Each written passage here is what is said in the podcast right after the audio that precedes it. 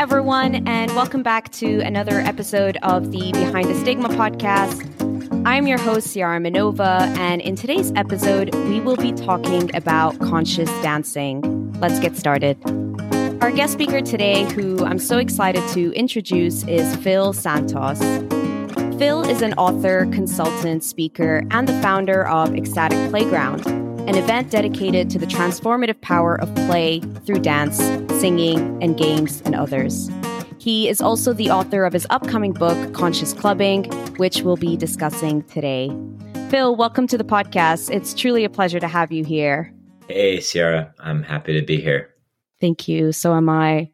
Honestly, um, I'm very excited for this discussion as it is of personal interest to me as someone who finds music and dancing as a way of release, as a form of expression and connection to ourselves. But before we kind of go into conscious dancing, perhaps you can give a brief background into who you are and also how you came to learn about conscious dancing. For sure. Yeah. So I my story starts when I was really young. I was a total loner, an introvert, and just a very socially awkward uh, kid. And because I didn't understand the rules of how to socialize, and you know, uh, I think now you would call it kind of being spectrumy. Um, the first place where I really felt like I was understood, like I was seen for me, like where I could really let my freak flag fly and just mm-hmm. feel like I was part of a social fabric and like my unique contribution in all of its weirdness and silliness was actually appreciated and additive to the space was on the dance floor. So that's mm-hmm. when I was 16 years old. I was in Massachusetts and I was going to hardcore shows, which I look back and I'm like, wow, that's just a bunch of kids getting their anger out, basically. And I would go to those shows. Yeah. Yeah. It was so, I loved it. And like ska shows and stuff. So yeah, I would go to those shows and just like express myself. And it's the first place where I really hugged someone or talked to girls or found a way to feel belonging. So that kind of put this idea together for me that like the dance floor could be a place that builds community and connection mm-hmm. in my friend group. And from there, I, I, then I went on to college, and in college, you know, I started uh, throwing parties, and I for me that was like the coolest idea. Like, what if I found a place and we created this space where us and all of our friends could feel connected and could create a space that was our unique energy and our unique vibe. And so that's what I did for five years. I started a company called Body Talk, where mm. every month we hosted conscious dance parties. It wasn't like hippie conscious dance. It was more like a proto hippie of like, we were intellectual. We, there were socially awkward penguins. You know, there were hipsters. There were all mm-hmm. kinds of people. You know, there was alcohol involved too. And it was a space where maybe if you've been to a concert, if you've been to a party, it's like, there's the cool factor, and we had some cool for sure. And then there's also the factor of friendliness. And mm. we aspired to be the friendliest dance party in the world. Mm. And we looked at like in in this last i don't know 50 60 100 years since so many people have left their religious congregations so many people do not identify with a religion which is traditionally the place where we have found community right? right? Traditionally, the place where you have found someone to babysit your kids, where you found your partner, someone who has similar values to you, where you've had a book club, where you've had morality and a yeah. common understanding of explanation of what the world is like, what the future looks like, and what being a good person is like that social sphere, that moral sure. sphere. I saw that as like, oh my God, we're missing this huge component that ties everything together around life. And like, mm. yay, like I'm happy for post modernity. I'm glad that we've, we started to question all of these narratives. And there's a huge gap in terms of something that ties our whole life together. Mm. And I was like, what if dance parties could be that energetic core that out from outside of it like like you have the core of the earth and then there's the rings outside the different levels of soil. What if that dance party could actually be this like amazing fun sexy this thing that people yeah. have an innate desire to go to right? They they want to meet new people. They want to have transcendent states to, through music. They want to have great conversations. It's like a thing that kind of if you ever watch a teen movie like there's always a dance party. It's it's a very natural desire we have to come together through music. And then what if that could be the watering hole that upon which all these other social uh, systems are built? So we started a men's group. We started a women's group. We started oh. doing uh, small groups. We um, we had TED Talk watching nights. We had all these different things that were trying to approximate uh, what a congregation might look like for 20 something year old kids who are just trying to live their best lives and figure out their futures. This is within Body Talk, right? Body Talk, yeah. Body Talk. And that was uh, from 2013 to like 2018. And then after that, I started writing a book. And that's the book that I'm continuing to write now. It's called Conscious Clubbing. And the idea there is just okay, I've learned all these methods for how to use music and how to use dance parties to build community. Mm. And I still see this massive gap in community. I think it's about 60% of um, Gen Z feels very lonely most yeah. of the time. So there's there's these alarming statistics and um, we could talk more about loneliness. You know, we could we could spend a lot of time there. Sure. But basically, I see loneliness as the like root problem in addiction, in mass shootings, in depression. It's in in societies, in in systems where we feel connected, where we feel heard, where we have meaningful relationships. Those those are non-issues. So so I see community as this this the the answer. I see loneliness as the problem. And throughout my career, I've been using different methods. Mm. Back then it was dance parties. Now I have a company called Ecstatic Playground where it's like the evolution of body talk. We went from 200 people to like yeah. 30. so it's like intimate, you know, it's more transformative processes using authentic relating, somatic therapies. There's yeah. still dance involved, improv, all these types of um, creative techniques that just help us play like children and heal that inner yeah. child that just wants to come out. So sure. that's kind of a brief tour of where I've been and where I'm going. Beautiful. I think you said something so interesting how you said community is the solution and loneliness is the problem. I would love to explore both of them a little bit. You spoke about the importance of building community and that culture, but what does community actually mean to you? Because I feel like that word gets thrown around quite a lot these days. Um, and then maybe here you can also go into a little bit more detail about Ecstatic Playground and why it came into existence in the way that it did for you from like body talk and 200 people to a more like narrowed down and more, I would say, intentional um, groups. Totally. Yeah. Uh, so community, very interesting. I feel like Facebook co-opted the word. I mean, I'm all for online community. Like I have a great Facebook group that I'm a part of with facilitators and we share our best practices around the world. So like praise be to Zuckerberg. Also, it's cheap in the word because to me, yeah. to me, I think I think of the roots. So the Latin roots of community, so commun, which means with or together, and then unity, meaning becoming one. So I see community as together.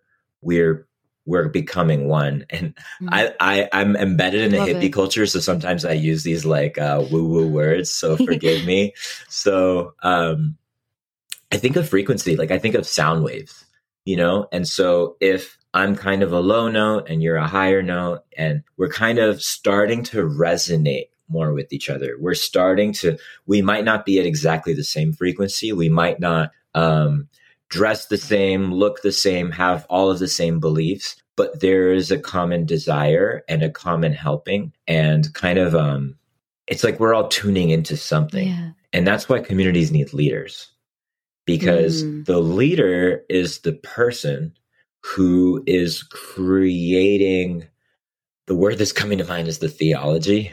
I mm. think of mm. so many things in terms of religion.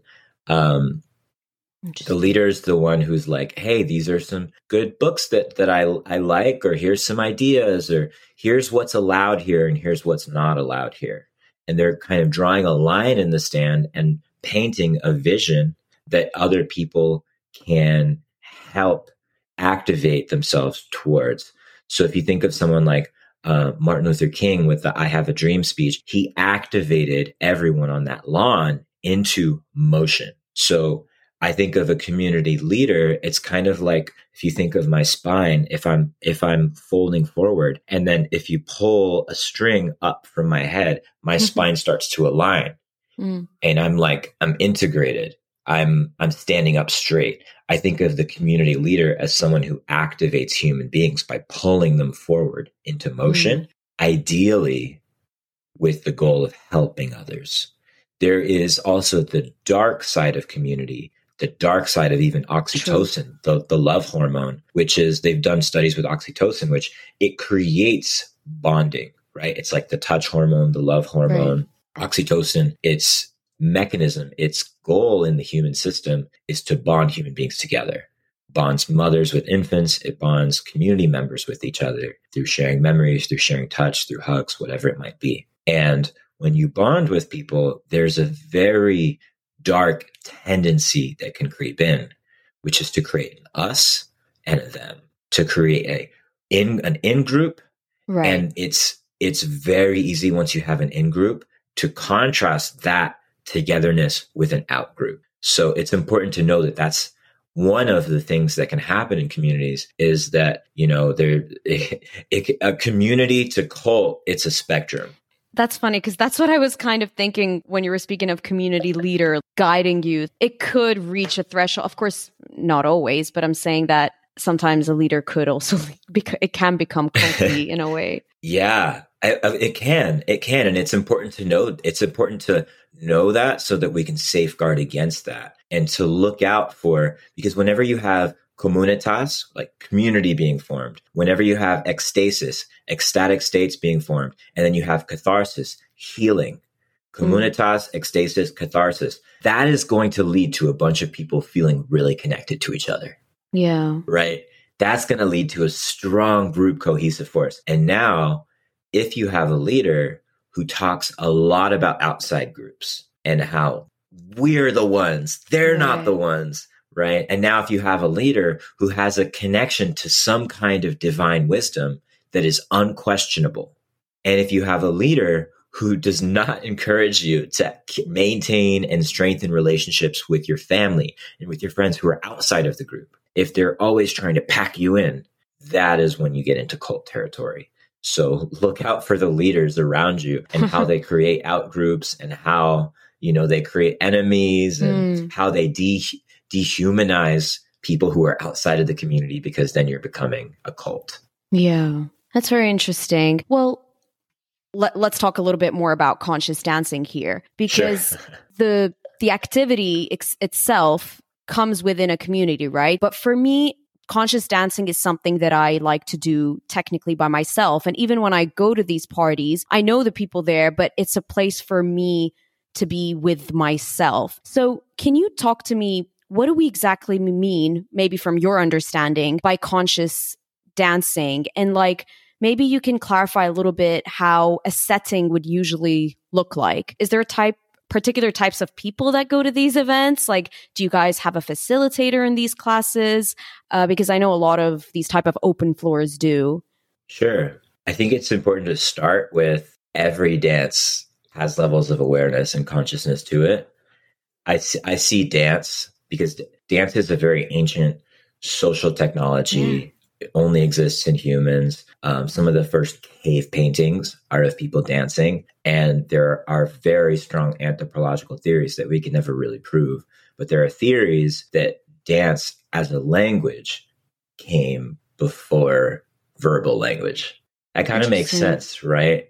That like we would see movement. with our eyes mm. and we would kind of understand through movement before we might necessarily understand through creating like a language system a verbal language system. And dance has been like when when they go into the amazon and contact uncontacted tribes which maybe isn't always the best idea but when those tribes have been contacted a way that we have communicated like hey i come in peace is through right. dance.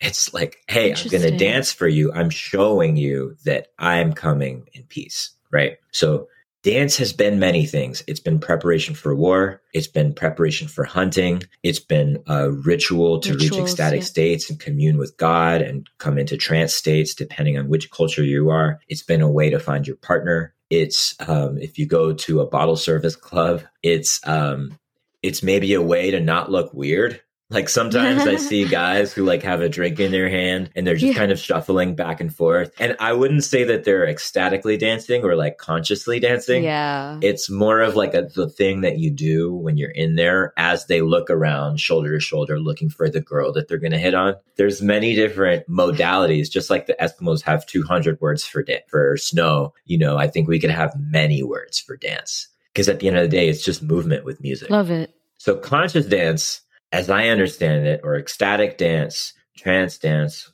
I see it closer to somatic therapy, closer to like working out emotions through the body and to connecting with some kind of inner wisdom and inner knowing um, than I do maybe at the other end of the spectrum, which is like the guy at the club who's kind of drinking some drinks and participating in a social sphere where he's maybe trying to talk to girls or the girl at the club who's just maybe kind of trying to look good. So I see this conscious dance like A, it's sober typically. You can drink and dance consciously for sure. You can take mushrooms and dance consciously. You know, you can be on Burning Man and reach an ecstatic state where you are so aligned with flow and the universe and whatever your interpretation of divinity is that you are tuning into some serious knowledge um, through your body, through that instrument that you have to tune into the universe.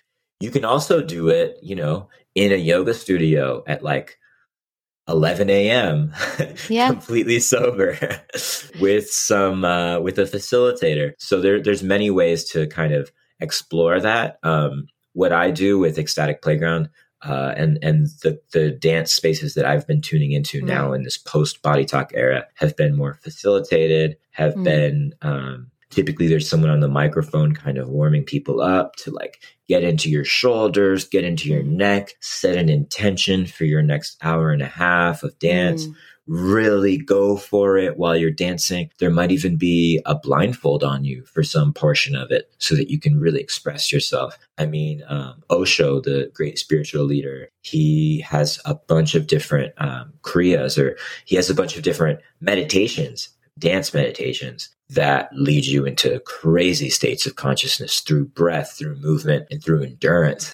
Yeah, so it depends on kind of where you want to zoom in and double click, but I'm I'm open to any any path.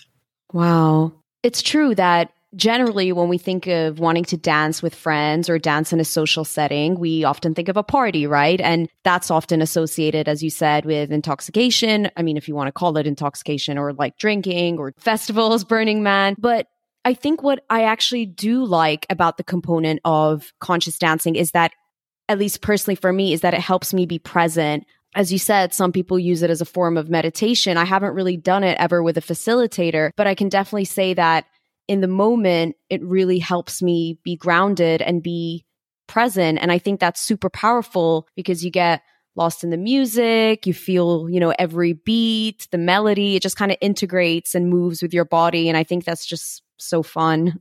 Yeah, yeah, it's fun. I think that's the most important part. Like that's why we get into dance. It's really fun, and um, yeah, you can reach ecstatic states at a festival. You know, with intoxication for sure. I mean, there's people all around the world who who do that. Yeah. Or you can be in an ecstatic dance completely sober, and actually, I think there's a lot of uh, work.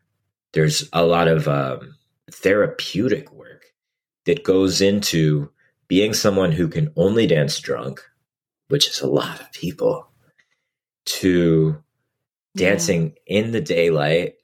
You know, you can make it, you can turn it up like dancing in the daylight uh, in a crowd of a bunch of people. Okay, maybe that's a little bit safer. But it's like, I see this with men especially. Mm. Hit, their hips are frozen. You know, right. they'll maybe yeah. two step or something, but their hips are frozen or maybe their arms are frozen. And I feel it in my own body sometimes. It's the fear of mm. showing yourself. And maybe there's a person who can talk about anything. They're so vulnerable when it comes to talking. But from a somatic perspective, from an embodiment perspective, they they won't show themselves. Yeah. They won't show their unique freaky movement. Or maybe someone who can sing, but they won't necessarily show themselves through dance. And if it, you know, typically if you're an artist and I, I do notice that people who's it's it, there is a carryover effect. You know, if you're willing to talk about vulnerable things, maybe you're more willing to sing, maybe you're mm. more willing to dance. But there's these unhealed inner children. There's these, you know, basically traumatic episodes or social rules that we've learned. Maybe you've picked it up from your dad. I know for me, um, a really difficult work that I've had to do mm-hmm. is learning how to be emotionally expressive from a dance and singing perspective in front of my father. Like that's really? the ultimate test right there. Shit. Being able to twerk. Yeah. right? In front like of your dad. Amp, amp, it up. Yeah. Like wow. I'm straight, but I have a feminine inside of me too. Everyone has a masculine and feminine inside. And um, you know, I'll I'll twerk with my friends. It makes them laugh. And but like to be able to do it in front of my dad, oof, that's that's an edge. Okay, let's do it. Um, so yeah, yeah, it's actually so interesting because um, I think certain cultures, especially like a culture where I'm from, um, a lot of people hide, like they're not able to be themselves in front of their families, sometimes in front of their friends. So I, I really do get that. It takes a lot of being comfortable with who you are, being authentic to yourself. But I think what's most prominent to me, and you mentioned something similar as well, is that it has this form of release being emotionally impactful. When we think about tension, it gets stored in our body, right? Like if I clench my fist, I'll feel the tension, but then as soon as I let my hand go, it releases.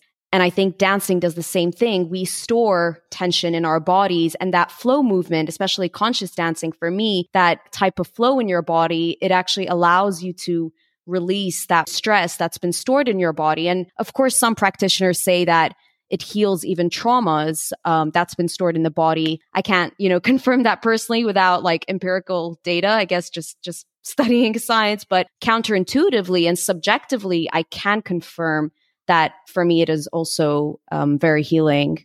If I could speak to the the trauma aspect, please. Um, my expertise is building communities and dance parties and, and such yeah.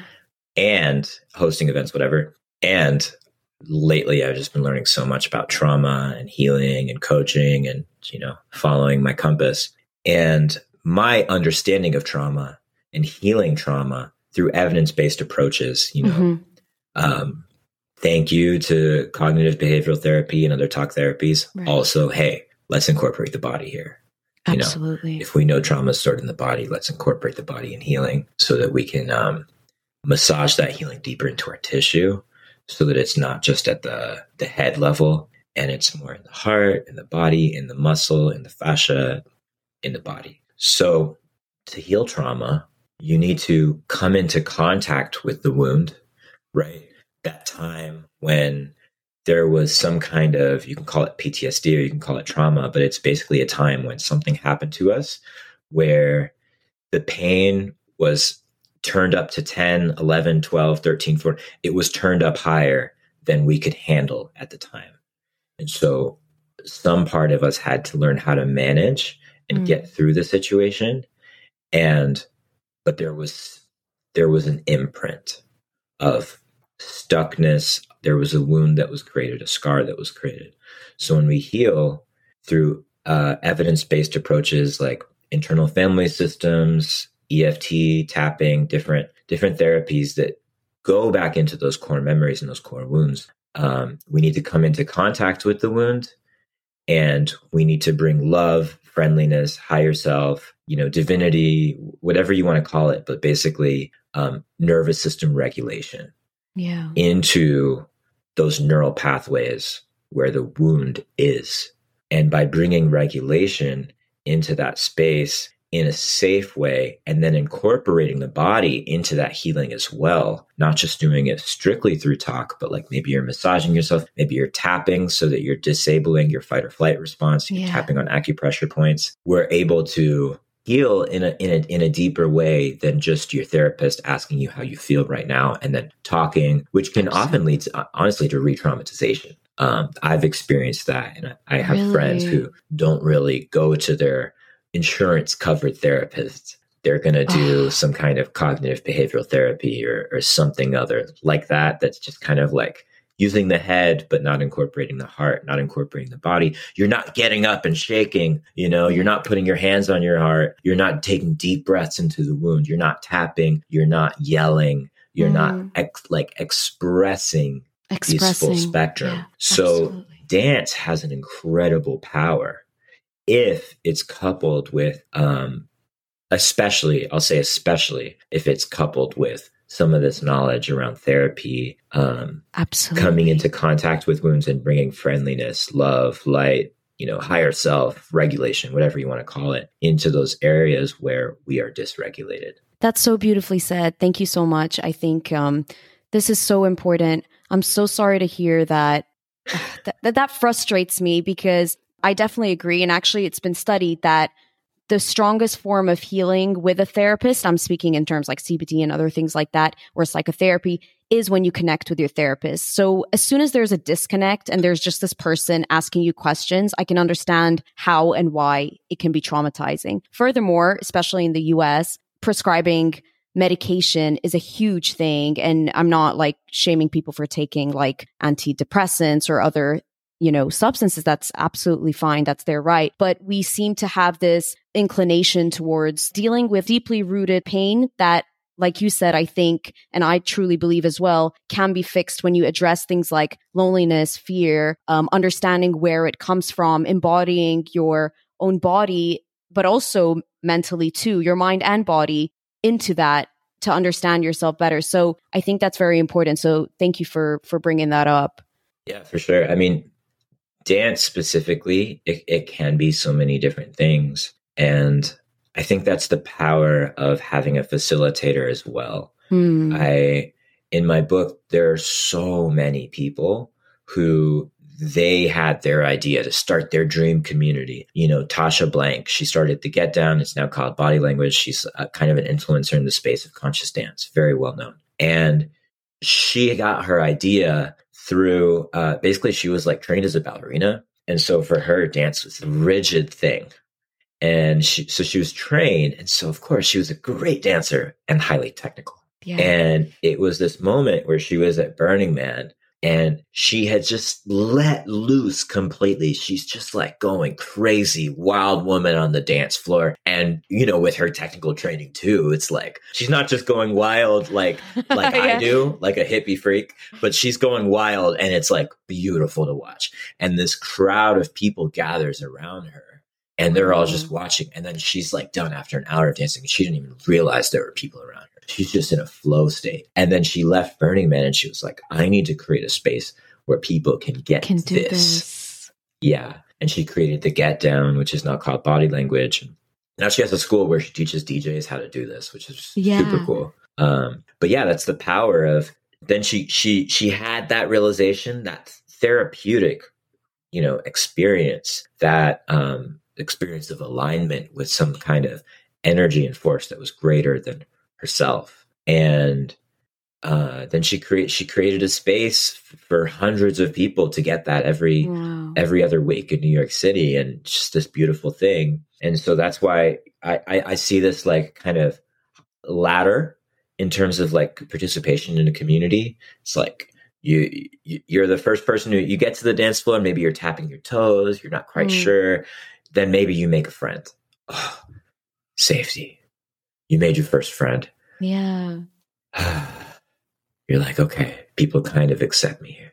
You start to make more friends. Then you get embedded in that social circle. People invite you out to drinks or dinner or whatever it might be after. You start to go to the potlucks with those people. You start to unleash and come out of your shell and feel safe to really be yourself. And then eventually you start to be the greeter or you become the door person. You get into a role of service. And then, you know, fast forward a few years later, you're creating your own community for people in your own vibe. And it's this beautiful kind of uh, cycle. And it's not like anyone ever needs to get to that that place where they're building a community, but it's a beautiful thing when you do because we all have our own unique like what's your best night out? Or what's your best night in you know maybe it's five or six people uh, reading a book or maybe it's a mastermind of people who all have the same vision and the same goals and you're creating an experience for them to create those goals together so i i, I very that. much believe in community and dance and it's all interrelated Yeah. And I feel like ecstatic playground also comes into play here, right? Well, play, no pun intended, but ecstatic mm-hmm. playground's like another th- way of how you guys integrate community um, through like games and interactions and like trying to build that connections and relationships with people, which I think is so cool. I wish like there was something like that here in Dubai as well, because I just think mm. it's like so fun, especially when I was looking a little bit into your website and what you guys do. But I do want to ask for people who've never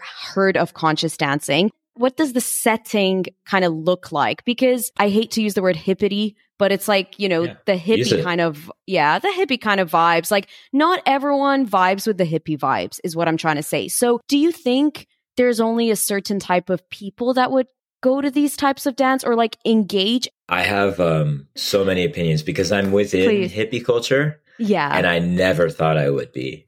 I studied economics. You know, okay, I wow. read a lot of science books. I read a lot of psychology, and I recognize that spiritual development. I'll read psychology and I'll read The Economist and you know I'll, I'll read the New York Times, and I think the Buddha was fucking onto something. You know, I think Siddhartha Gautama stumbled upon some knowledge. Yeah. And I think that, you know, Jesus Christ, Yeshua, was like an amazing person an amazing historical historical figure who was helping people. And I, you know, I, I see the value in um, religious figures. Right. Uh, in Sapiens, um, forget the author, but he talks about how religions are these myths. Like everything that humans believe, you can think of it as a myth. But religion as a technology was, um, it was a myth that enabled humans to I can show you a cross that's on my neck and I see that you're wearing a cross and I don't know you. You're not yeah. part of my family. You're not part of my village, but I kind of like you. Yeah. And there's all that's kinds of in group, out group dynamics. Yes, for sure. Mm. And it was an, a, a, way to say, even though we're not part of the same national group, we're not part of the same ethnic group, we have a common belief system that creates some kind of understanding and engenders love between right. us. Even if it's not like an I love you love, it's still a little bit of openness, caringness, attention. I'm willing to help you. So I'm I'm not against religion. I have a feeling that when your boyfriend goes to these ecstatic dance spaces, he sees the harem pants. He sees the Tibetan prayer flags like the ones in my room. He sees the symbols and yeah. he probably um in some kind of way it brings up maybe conversations he's had. There's a lot of lazy systematic thinking in hippie mm. culture. There's a lot of lack of understanding of like um, race dynamics. There's a lot of uh, uh, political apathy things that i'm not into personally.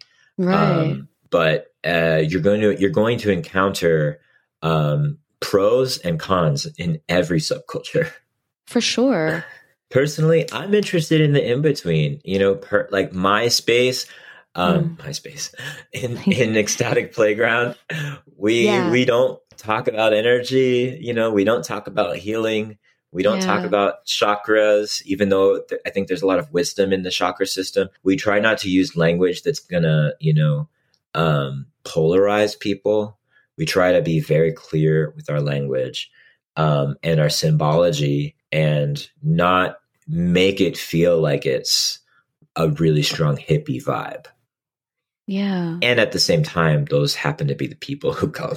So really, you know, that, it, that yeah. is what it is. Yeah. Even um, an ecstatic playground. I mean, that's just Miami. It's it's a very strong spiritual conscious community. Has anyone ever come to your community that's like kind of not been into that and then all of a sudden you see them transform? Yeah. You have. I've seen people come through. You know, I haven't seen them come back as much. And I think one of I've seen them come through and get a lot of out of the experience and, you know, say, you know, feel connected. Um, mm. maybe they danced or maybe they played an improv game. That's a lot of what we do at Ecstatic Playground. And uh, they've stepped out of their comfort zone.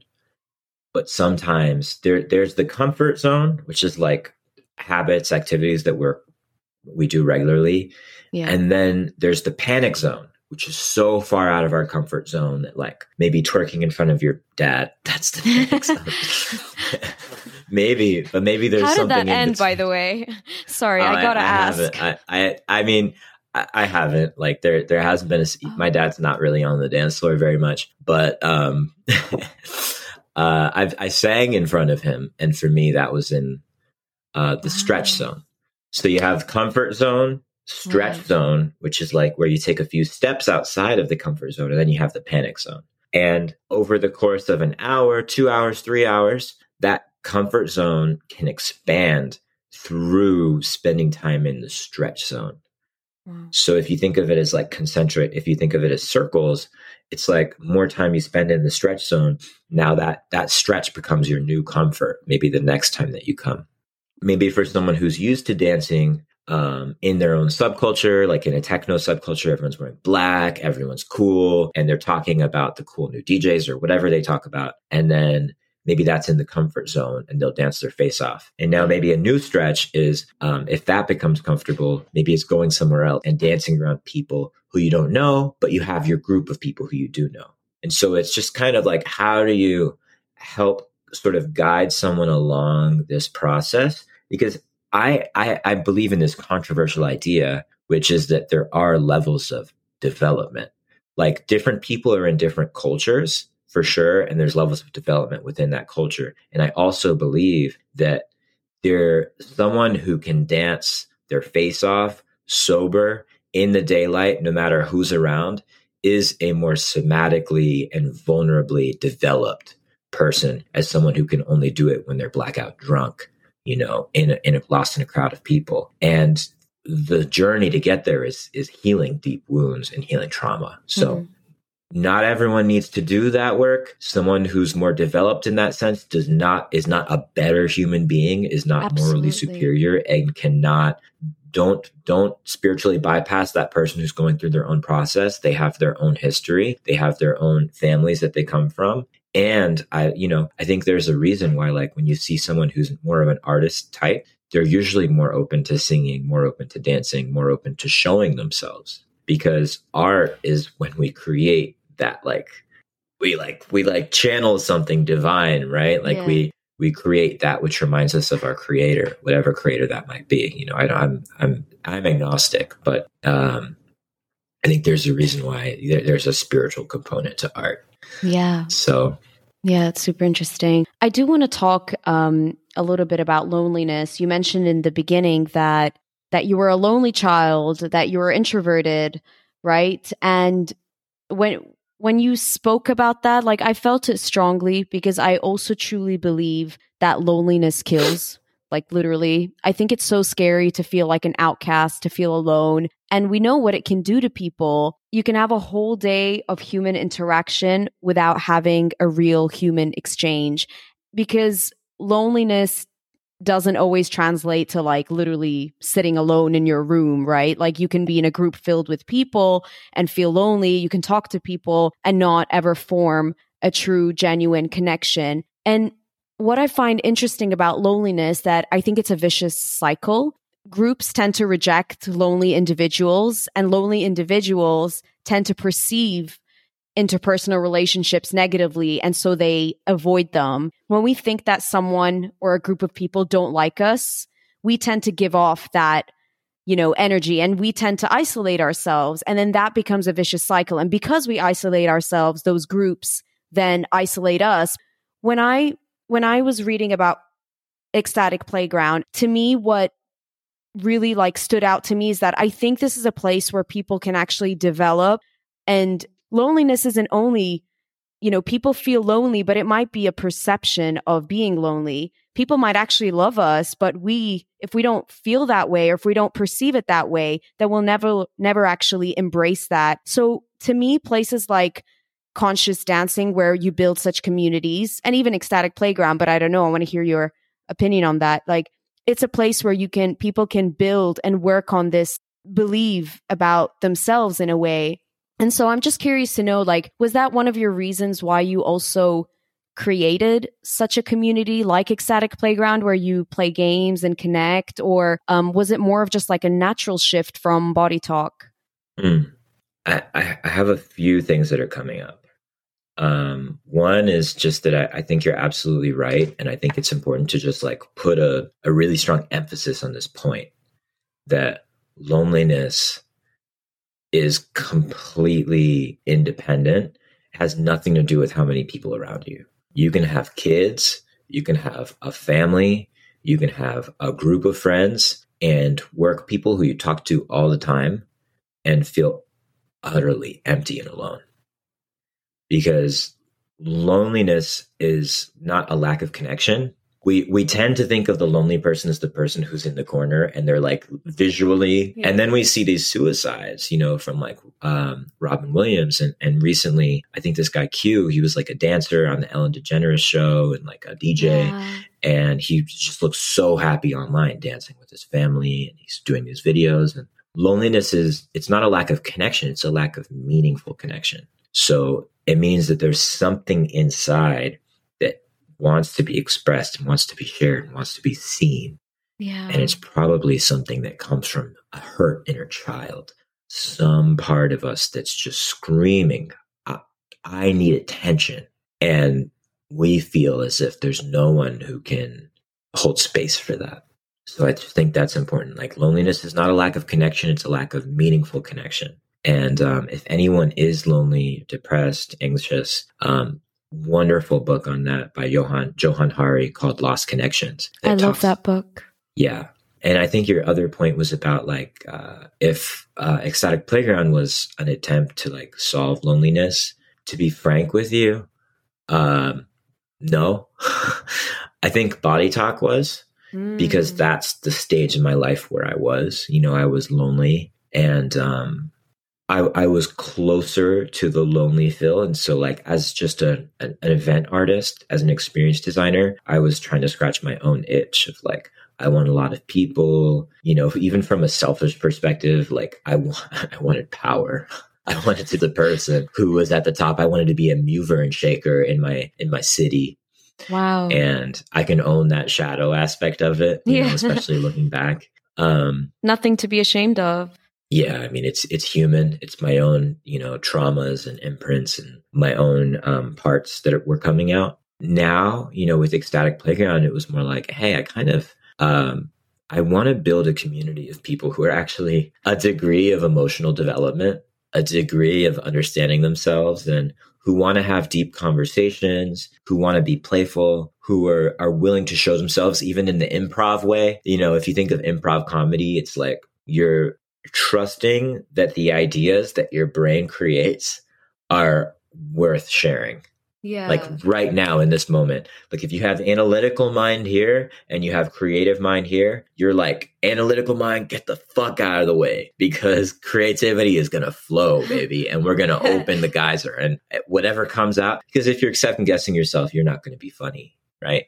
And so I wanted to improv with dance. I wanted to improv with speaking and comedy. And I wanted to uh, hold space for transformative processes, like almost therapeutic processes. There's this body of work called authentic relating that is about, it's like authentic, right? Like show true to yourself and relating, like relationship, speaking, mm. conversation. Like authentic relating is if you think about the best conversation you ever had late night with your closest friends around a fire or whatever it might be, it's that feeling of like, oh my God, like this is the best stuff. Like this is that gooey, rich, amazing sense of like, I'm seeing you guys. We're being seen. Like we should start a podcast. We're so good at talking, right? yeah. you know what I mean? And authentic relating is a series of hundreds of games, conversation games that bring that feeling up.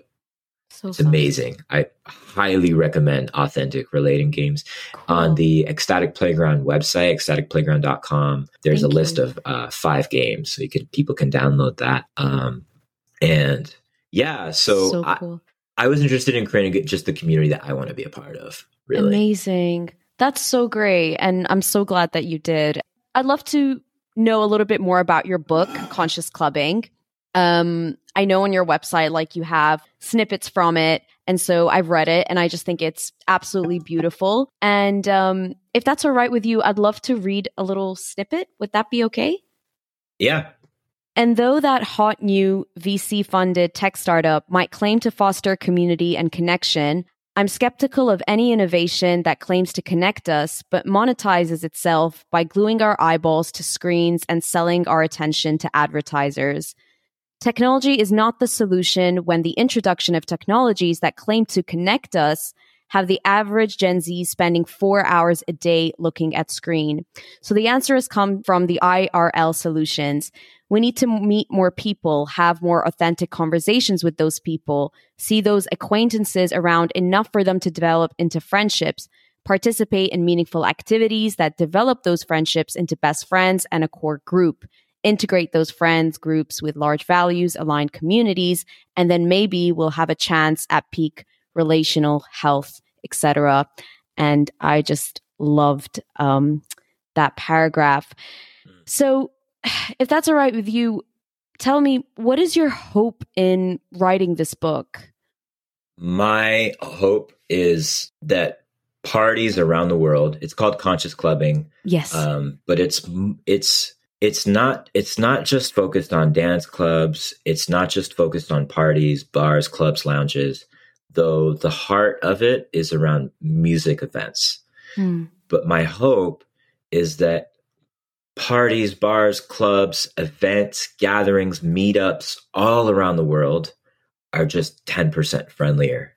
Like if if that one person who goes to the event and they don't really know anyone and they're kind of just like looking lost. for they're yeah. lost, they're wandering, they're looking for someone if there's a human being out there who's going to go to a party, maybe while they're in college, and it's like one life path is like they're just addicted to video games. They're I, hey, I love video games, but they're addicted to video mm-hmm. games. they're they're getting they're getting their sense of achievement from video games. They're getting their sense of um, sexuality and relationship from pornography, and they are getting their sense of connection from purely digital means. Yeah. And then on the other hand, maybe they go to one party where they meet that one person that makes them feel connected, makes them feel seen for the very first time as themselves.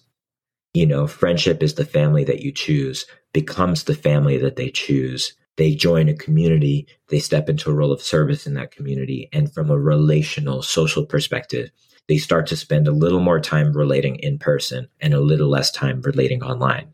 Yeah you know that's the goal is that that human being is able to access a more therapeutic a more grounded a more a, a greater sense of well-being through um, the methodology of the book which is um, a call to people who uh, design events design experiences conferences parties um, yeah. who own bars and nightclubs to just like shift just one notch in their thinking in terms of how do I think like yes let's sell drinks or let's throw a badass event let's have a lot of people come but like how can we just shift a little bit to think about the relational side of mm. the human beings in this space can we design a space that's a little bit more likely for people to make a new friend or for people to have a deeper conversation or for people who are already relating to relate in a way that makes them feel seen heard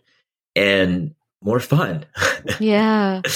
That's that's so beautiful. Doing your research for your book, you've probably spoken, I'm assuming, or you know, just connected with a lot of interesting people and did interviews, maybe even researchers. Is there a story or just something that really stuck with you um maybe that you'd like to share? I'm just sure there's so much rich content. There's, uh, well, I love the story of Tasha Blank because I see in her, it's this evolution of like, I had the epiphany and then I went on to go and create space for other people. The other person that comes to mind is uh, my friend Peter. And he used to come to my body talk parties way back in the day. Yeah. And I remember that he, his only experience of like nightlife was going to um, kind of like fraternity bars, like very broy drinking culture. It's very yeah. kind of mainstream and he loved the music and he was even producing the music. And there was a time when he finally went to Body Talk. And remember the first time he went to a party, he was like tapping her his toes and he was like, he was so excited, loved the music. He's that guy who's like, oh, you're playing Aww. this song. Like, I love this music. And he went from tapping his toes and like kind of looking around to sipping his drink to like three three parties later, he's on the dance floor, first Love person. it. You know, he's so safe. He's so expressive. He's uplifting other people with wow. his playfulness, and with his energy. With And I just saw that like transformation from time after time where his comfort zone expanded into that stretch until and later on he starts DJing at the parties. And I just love that like that arc of like communal transformation. It's like you're the lonely person, you're the expressive person, and now you're the space holder. Wow. I love, love that. Phil, as a final question, what would you say to someone who's maybe interested to start conscious dancing and like kind of put themselves out there? And, you know, um, would there be like any little tip? It could even just be like, just fucking do it. you know, it's like the smallest tip, but it it I really believe in it. So I think the easiest way is to take a baby step from where you are. And it's in terms of just being a little more expressive. So from a movement perspective, it's like don't go alone. Find whatever place that you might kind of feel comfortable going. And if it's if you want to dance more, go with a friend. Maybe you have a friend who loves to dance and like find a place that's a little bit outside the comfort zone and just go. And if there's an activity, like my mission, my challenge to you is the next time you see a dog, Right. the next time you see a dog, because dogs are so pure. They're so fun. Just like when you're like um, giving, it's funny in Portuguese, we call it giving a party. When, when you're like rubbing that dog's belly, we call it Yeah. giving that dog a party No way. I love when you're it. giving that dog a party on its belly to just like Yeah. to just like get a little expressive with your with your voice Oh and God, even if you want to shake a little bit and get a little crazy with the dog um i think that that's just such like a little tweak that you can do that i call it public freaking it's like public speaking is so scary but public freaking Yeah. just being yourself next time you see a dog give it a party I love it. That's the best tip ever. Phil, thank you so much. This has been absolutely wonderful. I think the take home message from you is that no matter how alone or socially isolated you have been, there's always ways to connect with others and build strong relationships and satisfying relationships when you want to. And I guess the power of dance and conscious clubbing can be a very interesting gateway to that. So thank you so much for this discussion. yeah thank you i had a lot of fun Thank you, everyone, for tuning in and listening. If you enjoyed this episode, please do support us by subscribing on your favorite podcast hosting site. I will be linking Phil's website and the website of Ecstatic Playground should you wish to check it out. I highly recommend that you do so. This is our last episode of the year, and so whether it's conscious dancing or not, I hope you can end the year with some conscious goals, with setting some intentions for the new year, and I wish for it to be a beautiful one. Thank you so much again, and we'll catch you in the next year.